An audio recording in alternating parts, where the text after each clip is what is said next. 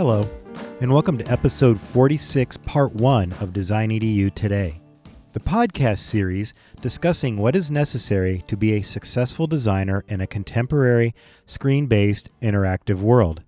I am your host, Gary Rosance, Assistant Professor of Graphic Design at the University of Maryland, Baltimore County. In both Part 1 and Part 2 of this episode, we will be discussing the ins and outs of UX and UI boot camps, how boot camps compare to traditional four-year graphic design programs, and the similar struggles that both boot camps and traditional design programs face when training emerging designers. Today's guest is Mike Josie. Since 2001, Mike has devoted his career to nurturing and leading design communities.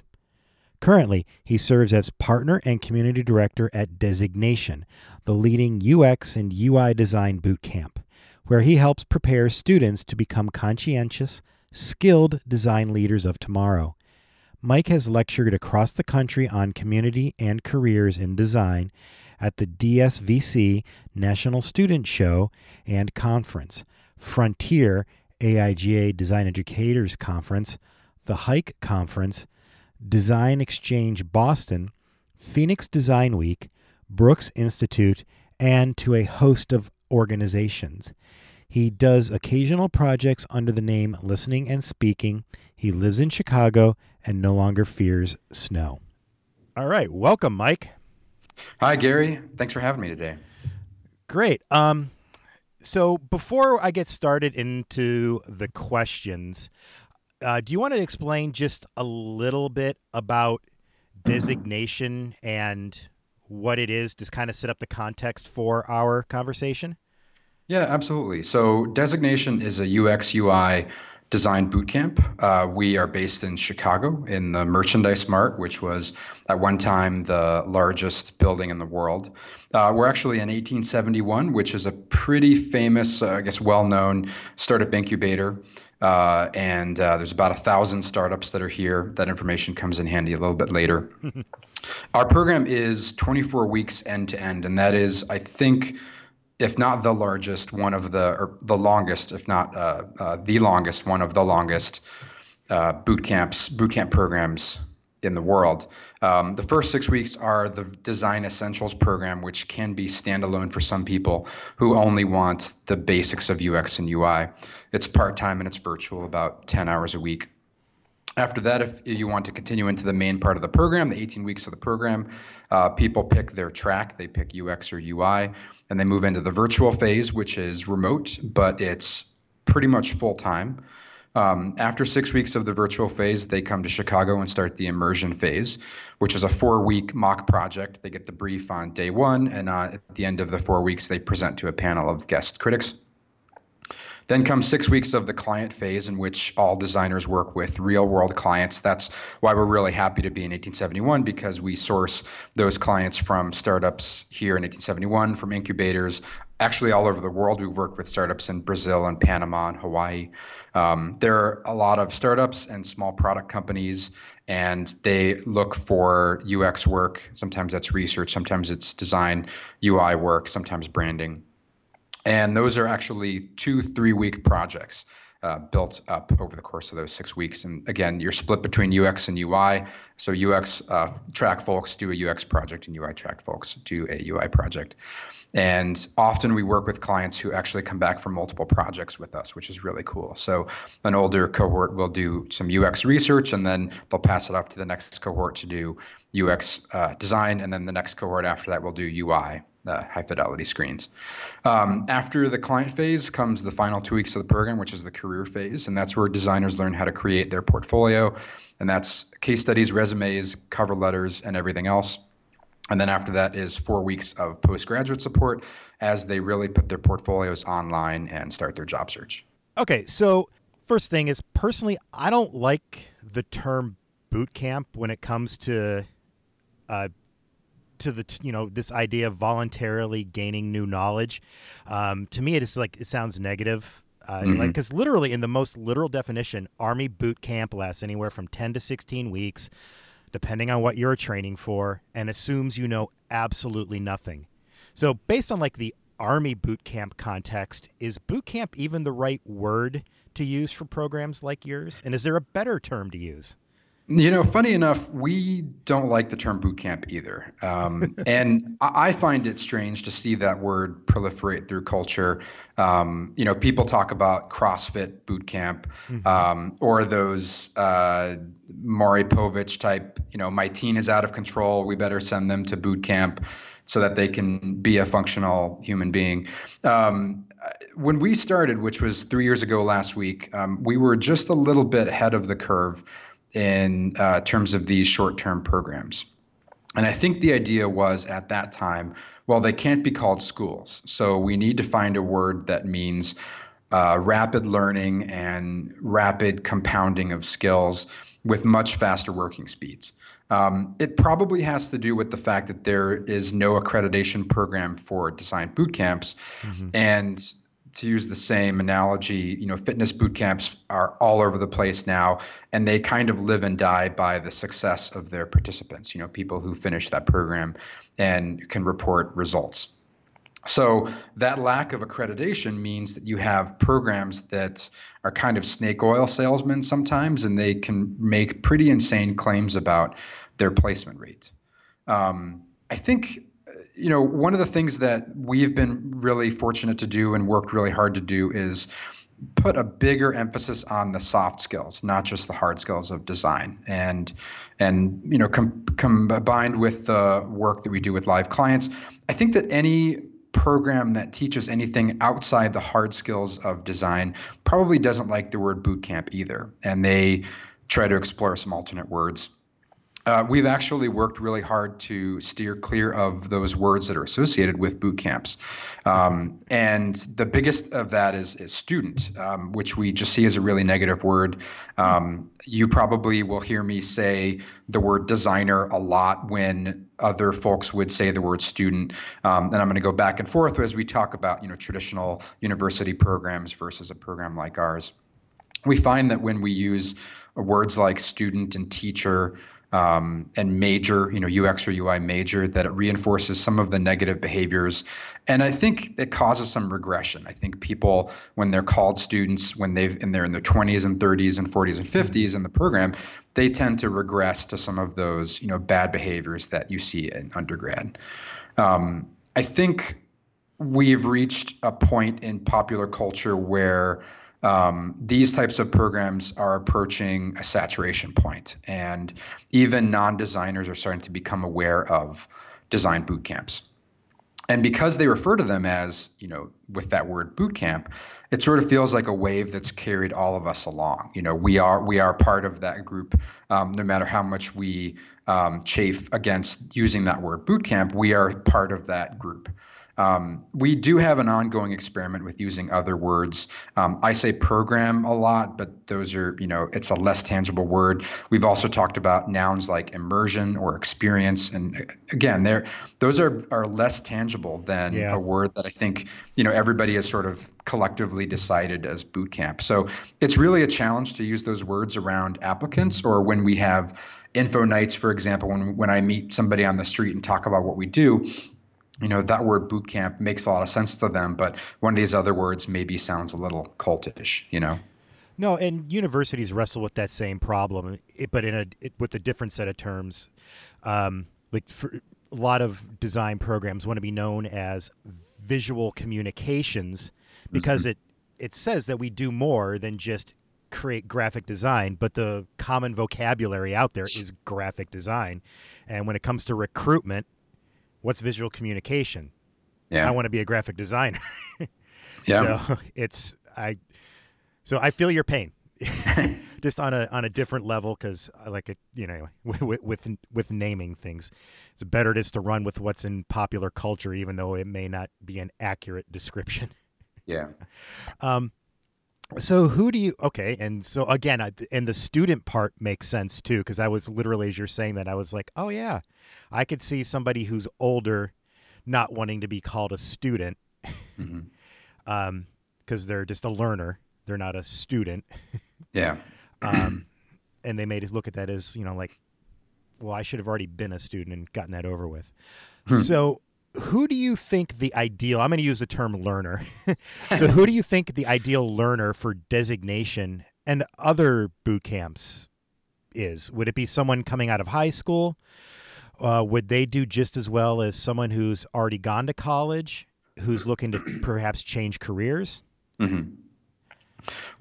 I think it's probably no surprise that we found that the very best participants in the program are people with a traditional design background. And, you know, they know so much about the rules of design already that they're able to pick up a whole lot very easily. And we find those traditional designers, and again, those can be people in their 20s. We've had people all the way up 25 years into their career. One guy was a design director, creative director for the Girl Scouts and Disney and Mattel. And, you know, he came because he didn't know UX and he wanted to be much more of a full stack designer. So these traditional designers tend to become standouts in their cohorts and even leaders. And we call them, the term we have for them is career advancers, because they really are pushing an existing design career forward. And they already know how to work hard. And more importantly, they understand that design involves a whole lot of ambiguity. And when you're comfortable understanding that there are no right answers to many questions, and comfortable understanding that you have to work for the answer and you have to weigh the options in front of you and understand what the various objectives and values and functions are at stake for that problem, the experience becomes a lot easier. Barring design experience, the next most ideal person is someone with experiences that are pretty translatable to the experience of being at designation. So people who've worked with clients, they've managed teams or budgets. They've been a strategist or a writer or a coder. Those are really great skills to have. And even people, we get a lot of people, because it's Chicago, who have an improv background, which I find super fascinating. And people with significant customer service skills. I mean, people who have been baristas or waiters or bartenders. I mean, having that experience actually makes you do really well in the program, especially for UX, because you have to know how to interview people. You have to know how to work with the people around you, and often work on, you know, a non-existent budget, literally in our case, and a compressed timeline, and be really creative with solving problems. These types of people we call career switchers, because they're really making a big shift into design. And those are usually people who had an idea that they wanted to be in design even before they started whatever career they got into, but for whatever reason, never pursued it until now. So they're a couple years or many years into a career that never really fulfilled them. One of the things that I really like is that pretty much every single former teacher, somebody who's had teaching experience, either in a public school, private school here, they've done Teach for America, they've taught English in Korea or Japan. We have a considerable number of those people in every cohort, which I find really, really cool. But almost every single person that has that teaching background has been a strong designer in the program. Going back to the sort of switcher experience, one of my favorite examples of that was a designer in the program who taught herself Photoshop when she was 15. And for whatever reason was told, you can't pursue a career in that. And so she went to dental school. She became a dental assistant, I believe, a dental technician. And she kind of woke up one day when she was 27 and said, this is not fulfilling me. I want to go back and I want to become a designer. And the fact that she could make that happen in, you know, 6 months or less was pretty amazing, I thought. And she's been working at Walmart global e-commerce for about a year now, and she's making six figures. And I don't know how that relates to her salary as a dental assistant, but it's pretty amazing for your first job out of a program like this. So we really like seeing people who make that big switch into design. We also have a significant number of people who are 0 to 2 years out of college, and maybe they never started a career. These people we find are tougher to motivate because they're sometimes not really sure what they're doing here or what UX or UI can do as a profession. I think we've all been there, who's been through the experience of trying to start a career from scratch, knows how difficult it can be, and you have to really have a pretty big drive to make sure that happens for yourself. I remember one designer 2 years ago, I think she literally graduated with an undergraduate degree in psychology on a Friday and started our program on a Monday. So she was part of a summer cohort that just was able to get right in. We had some undergrads who were like taking this as part of their summer between their junior and senior or whatever, but she was somebody who had graduated in psychology and started the program. And that broke my heart a little bit to learn that, because she was somebody who realized the last 4 years of her life was building towards something that was not going to be fulfilling for her. And I appreciate the better late than never idea of coming to Designation and wanting to pursue UX as a career. But man, that would have hurt me, I think, emotionally, to be in a situation where my degree that I'd worked so hard to get was not going to be something that was ultimately very fulfilling. Hey, but at least with the psychology, that can definitely be applied to UX. That is very, very, very true. Again, that was one of those, translatable skills that we found was pretty interesting. Yeah. I did want to address your original question about high school students coming through the program. We've actually had two that have come through the program who skipped college. They were 18, I think, when they came through Designation. They knew that college wasn't going to be for them.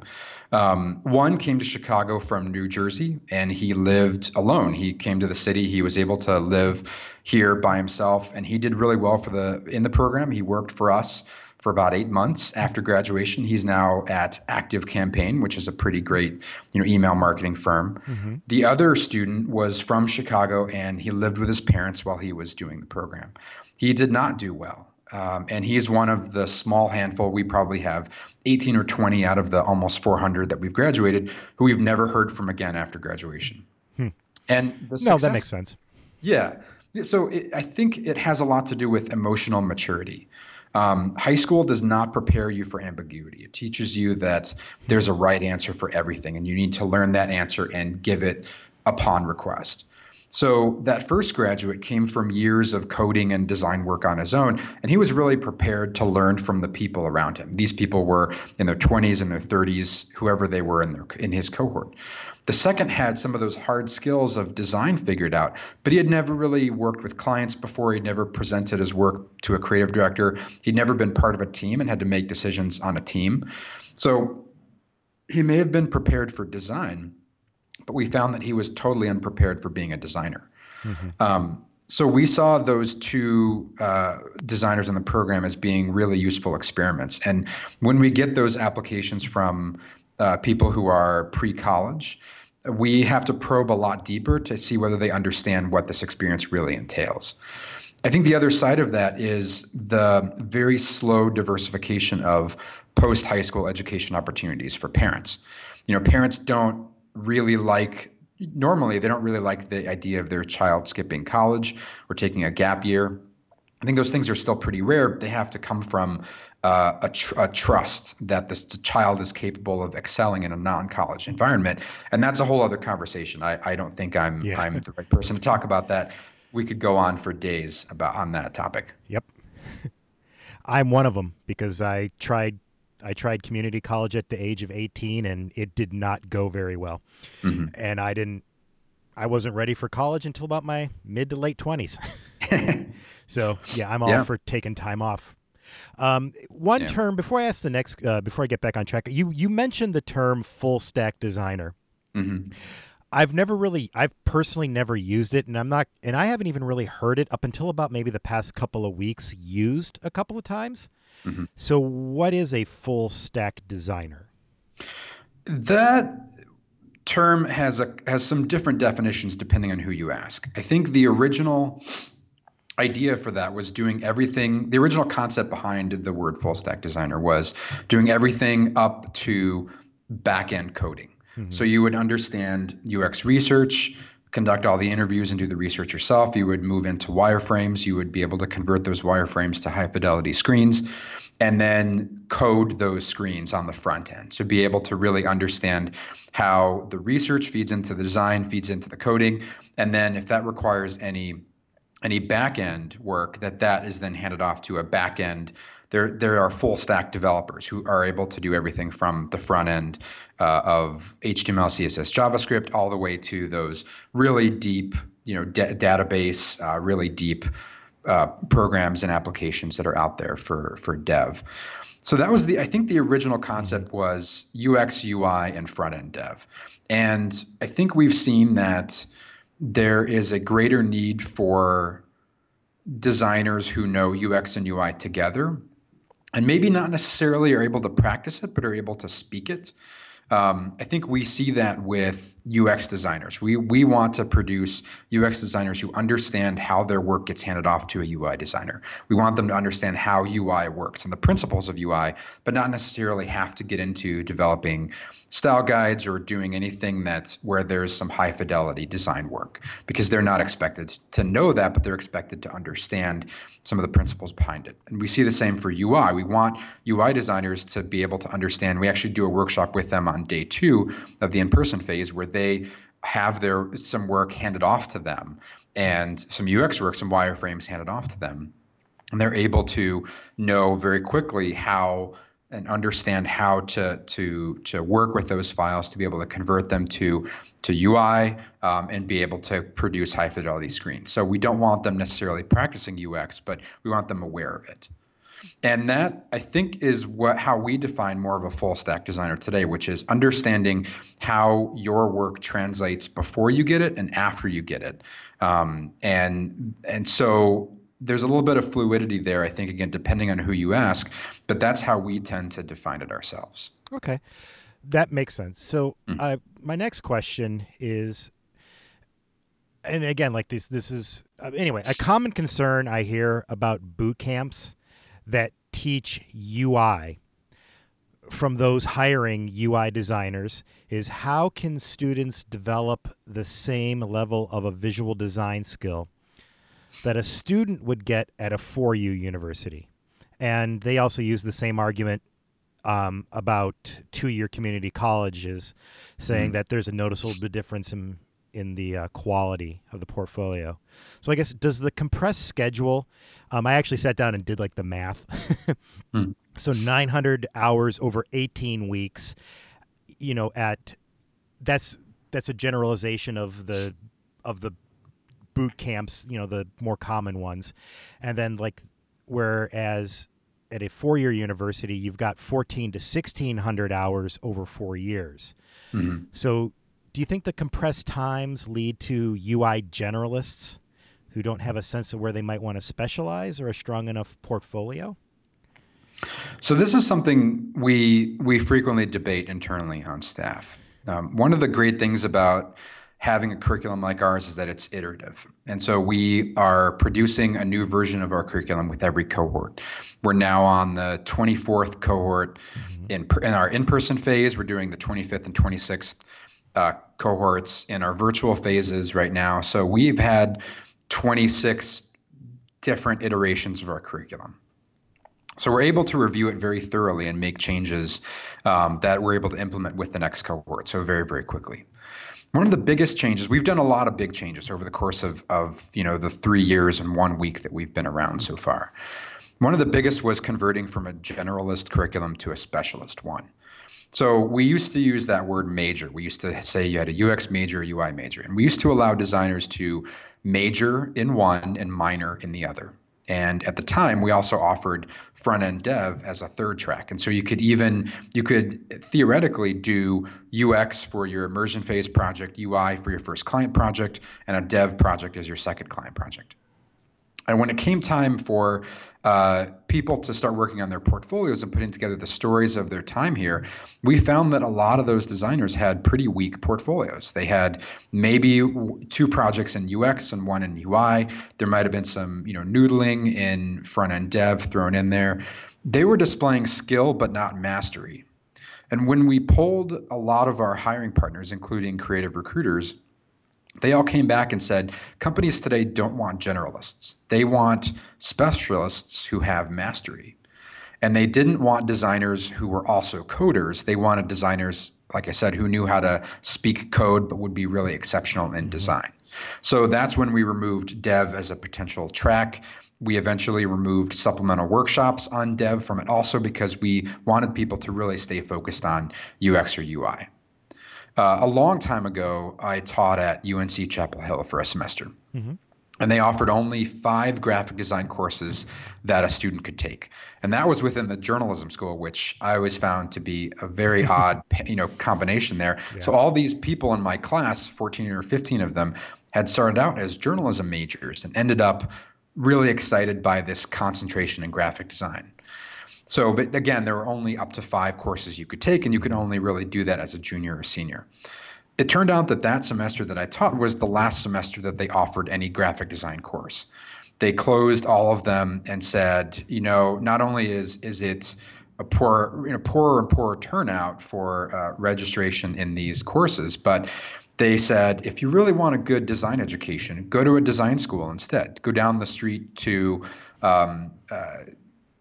NC State University, Go to one of the other places that's in North Carolina. And that's kind of what we did with Dev. We said there are many, many Dev-focused boot camps out there. And actually, there are a lot more Dev boot camps than there are UX boot camps, and way more than UI boot camps. We were one of the only UI boot camps for a long time. So we encourage applicants who want to go into Dev to explore those boot camps instead and say, you need an immersion into Dev. This is not the place for that. You should go somewhere else. If you want an immersion into UX or UI, that's, we encourage you to come here, and we're going to be the best possible experience for that, but it's not going to be the same as if you want Dev as part of that. Sometimes there's a little more specialization within UX or UI among our designers. Some of them will be really focused on research or content strategy or interaction design, but usually there's enough within that larger work in UX or UI, the experiences you have among the projects that you work on, especially in the scope of the immersion phase mock project or client phase projects. How much downtime do you have between cohorts so you can just revamp things and, hit a reset button? Sometimes that is only a weekend. Oh, wow. So we will, actually, this is what happened last week. 2 Fridays ago, we had graduation for our 23rd cohort, and then the 24th cohort started the in-person phase on Monday. So graduation on Friday, in-person started on Monday. So we did a lot of work to make sure that they were prepared. Other times there's a week or two, depending on the schedule of, we'll take a week off, sometimes between phases, or we'll give them a week to prepare to move to Chicago, for example, because we have a lot of designers who come from outside Chicago, sometimes internationally, so they need some time to get settled here. We'll take time off for holidays, 2 weeks off at over Christmas and New Year's to make sure that, people aren't, they're able to get some time with family or do whatever they need.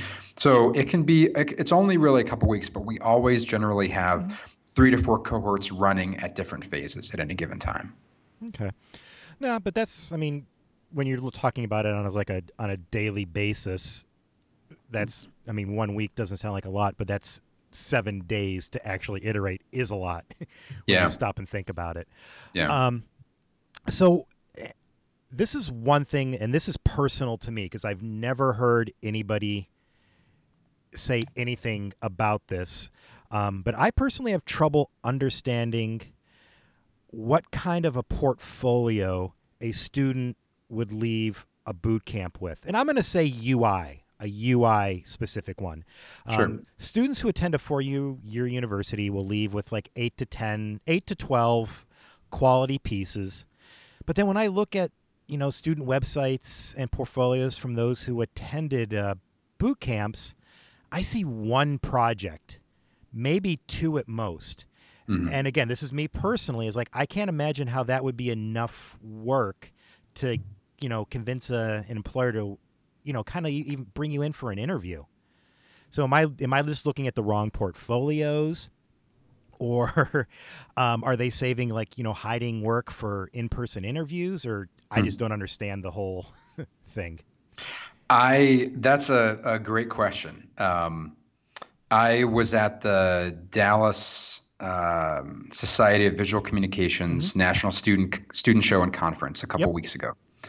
And I took part in the portfolio review because reviewing portfolios is sort of a personal passion of mine. I've done hundreds in my career, and I just love doing it.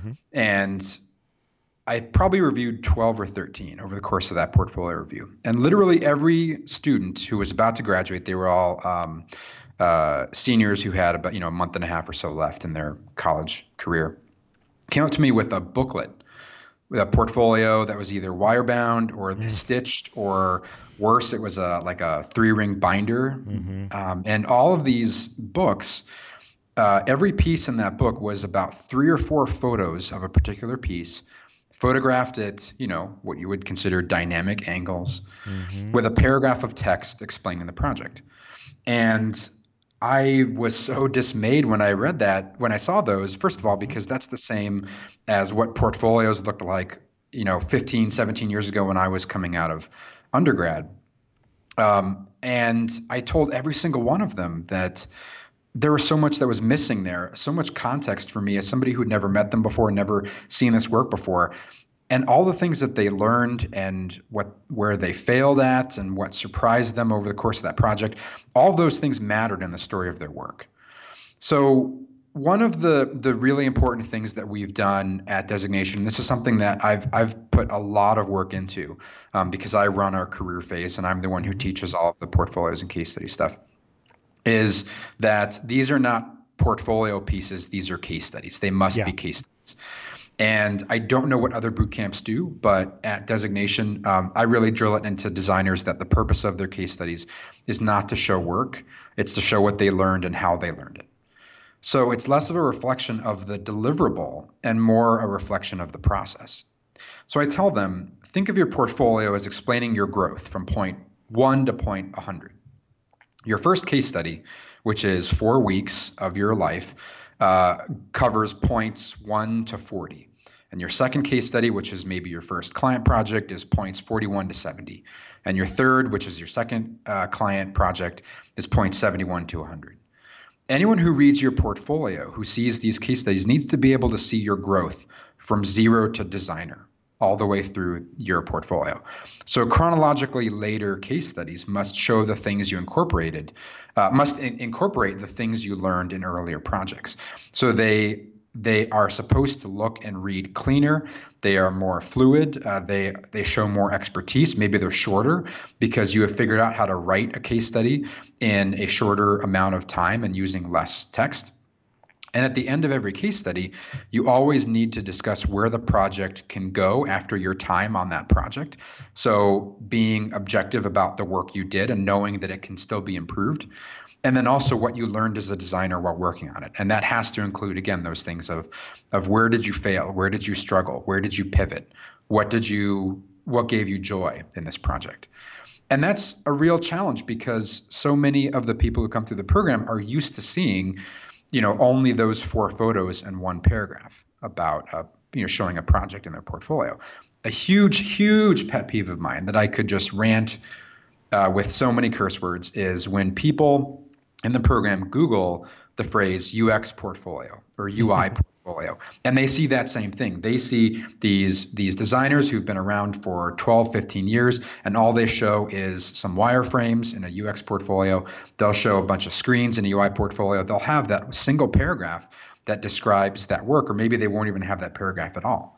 And I hate having to tell them that those designers have probably much less to prove, because they've been in the business for years and years. They have a resume that's long and storied. They have awards they've won. They know people who can vouch for the quality of their work and their process. But our designers at Designation have everything to prove because they're brand new designers. They don't know anybody yet. They only have a few of us who can talk about their skills. So they need to show all those things in their portfolio, the things that they've learned and how they grew. Yeah. I think it's fair to say that numbers-wise, obviously, we just can't keep up with a university-produced portfolio. I think it is hard to see depth of knowledge in 3 case studies. We certainly see graduates do pro bono work or freelance work after graduation. They add those to the portfolio. Maybe they'll do like a daily UI challenge. Mm-hmm. Those are really, really popular, especially for the UX graduates, to do those. And so they want to supplement their portfolio. But I have a lot of confidence that if they only have 3 case studies in their portfolio, those case studies are going to do some of the best work in the design industry as a whole at showing growth as a designer.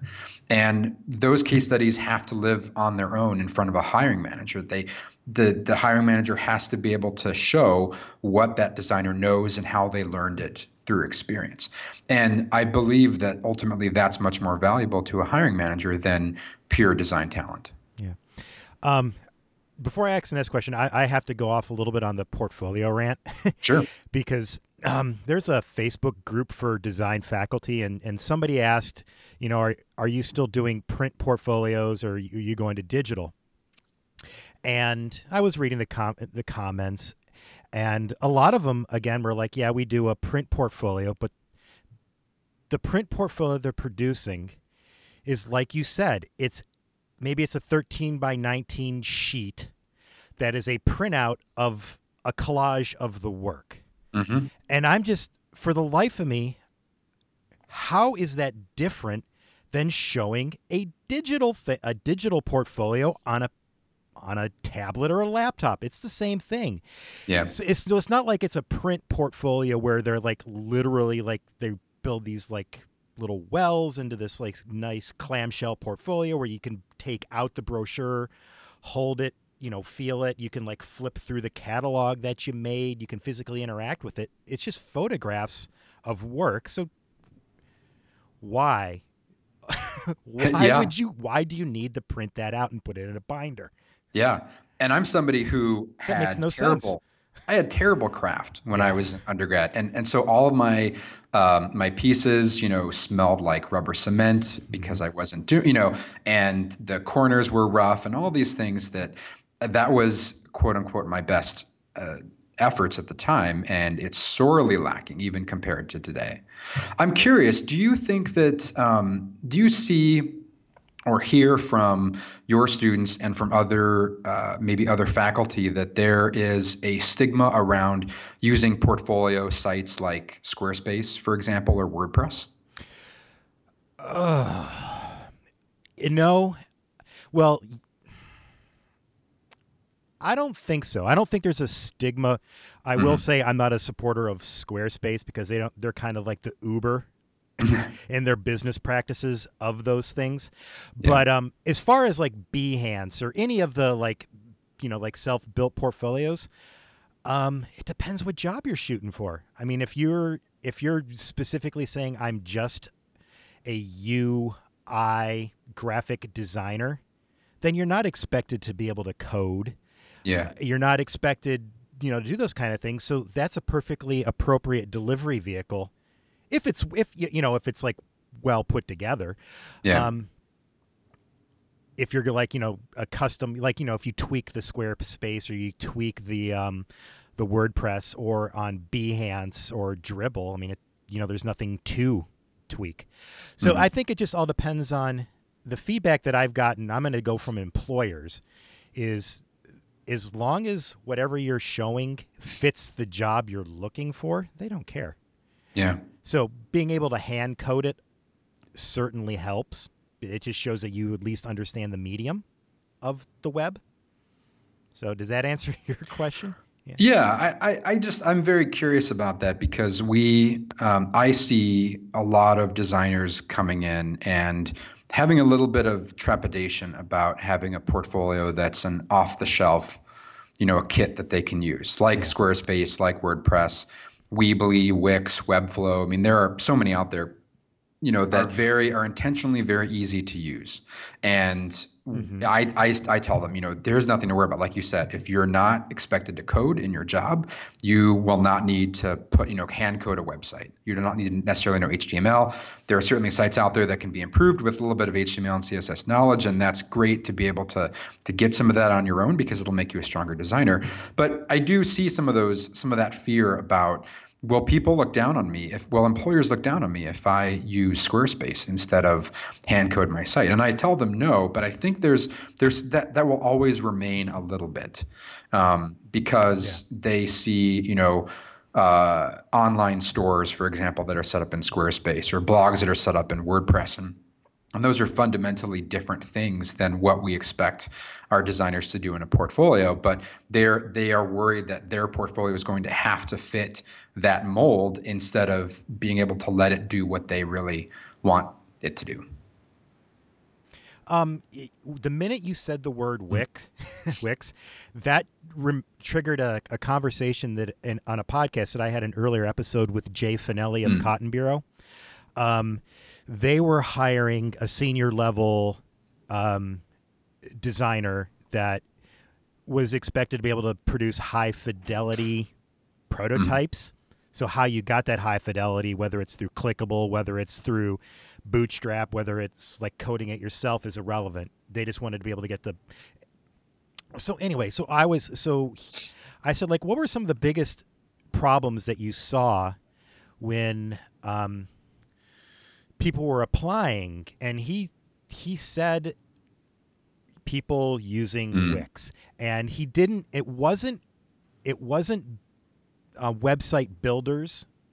It was the website builder that they picked. So if you're going to use a website builder, if you're using Squarespace, WordPress are like industry standard when in the design realm.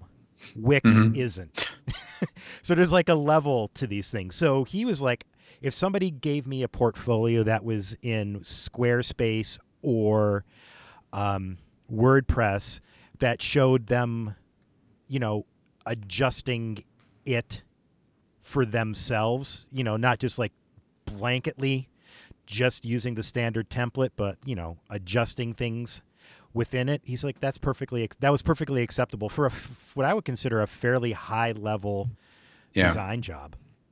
But that's one. Yeah. Person. No, I think, you know, I show probably 12 or 13 various platforms for every cohort when I talk about the options that you have for setting up a portfolio. And there are definitely several of them that are not built for designers. They're built for the everyday person. And so, you know, Wix is one of those that they advertise on the subway here in Chicago, and they want anybody, all of our mothers, to be able to set up portfolio sites or any type of site on there, whatever they want. Yep. And that means, you know, that's the trade-off. It can be easy to use, but you may lose a lot of the special touches that make it worth having a design portfolio be really useful on that platform.